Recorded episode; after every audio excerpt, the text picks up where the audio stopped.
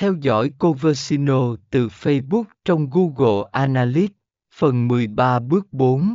Đưa mã theo dõi Conversino Facebook vào trang web cuối cùng. Bạn cần đưa mã theo dõi Conversino từ Facebook vào trang web của bạn.